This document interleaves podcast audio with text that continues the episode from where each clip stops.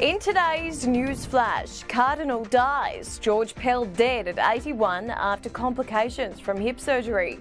Horrifying hold-up, two men armed with a gun and a knife on the run after robbing a service station. And Harry reveals all. Prince Harry's autobiography becomes UK's fastest selling non-fiction book ever. It's Wednesday, January 11. I'm Lucy McLeod. Cardinal George Pell has died aged 81 after complications from surgery. The Vatican has confirmed he went into sudden cardiac arrest after a hip replacement in the hospital. Pell, Australia's highest ranking Catholic, was jailed in 2019 for sex offences against two underage boys, but was freed in 2020 after the High Court overturned his conviction. Two men armed with a gun and a kitchen knife are on the run after a horrifying hold-up at a Melbourne service station. This frightening vision shows the men threatened to slash the attendant as they jump the counter. The kitchen knife is held centimetres from the attendant's face as the men demand cash and fill a bag with cigarettes and vapes. Police are hunting these two men. If you have any information, contact Crime Stoppers. Australia's 215 biggest industrial polluters will be forced to cut their greenhouse gas emissions by 30% by 2030.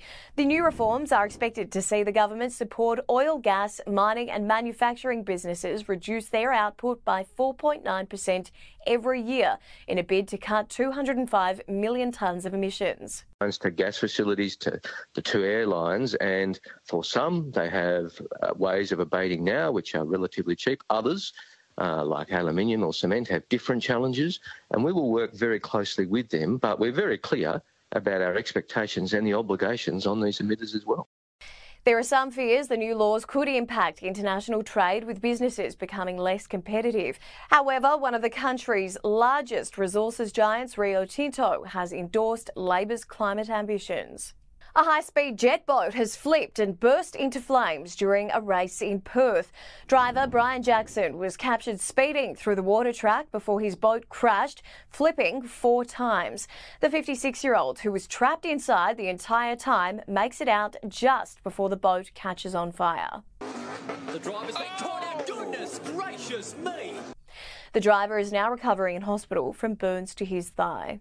Australia is negotiating a new defence treaty with Papua New Guinea, with both countries expected to train and work alongside each other a lot more in a bid to counter the growing power of China in the region.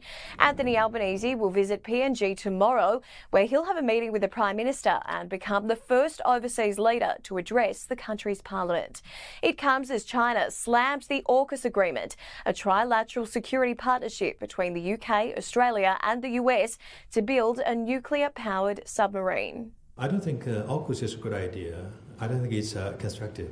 I don't think it's uh, uh helpful, especially when you're targeting China as a potential threat or adversary. Ukrainian troops will soon be trained by the US as the Pentagon sets up a program in Oklahoma. Up to 100 Ukrainian soldiers will begin training on the Patriot missile system as soon as next week. While the weapon is seen as one of the most advanced and effective air defense systems, experts say it may not be a game changer because of its limited range and the amount of time it takes to train Ukrainians to use it. Divisive social media personality Andrew Tate has lost his bid to be released from detention in Romania. The 36 year old, his brother, and two others were detained last month. However, their arrest was extended from 24 hours to 30 days over fears they'd flee to countries that don't allow extradition.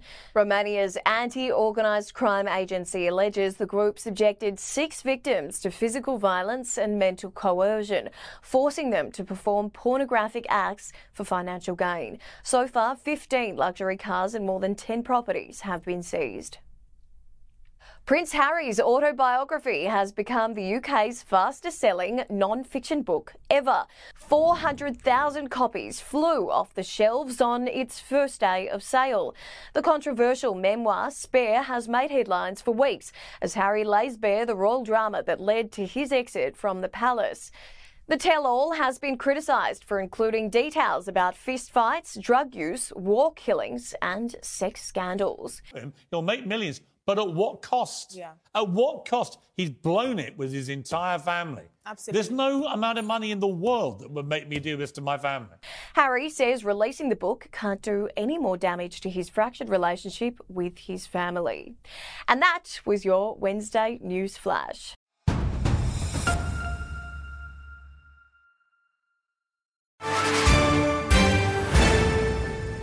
News doesn't have to be boring. The Brits have given Prince Harry a new nickname after yet another tell all interview. Oh God, is it the Ginger Whinger? Let the team at news.com.au get you up to speed each day with their podcast, From the Newsroom. a couple were busted joining the Mile High Club. Well, I guess they can't fly Virgin anymore. Politics, sport, red carpets, royals. Get all the goss in just a few minutes. Follow From the Newsroom wherever you get your podcast from.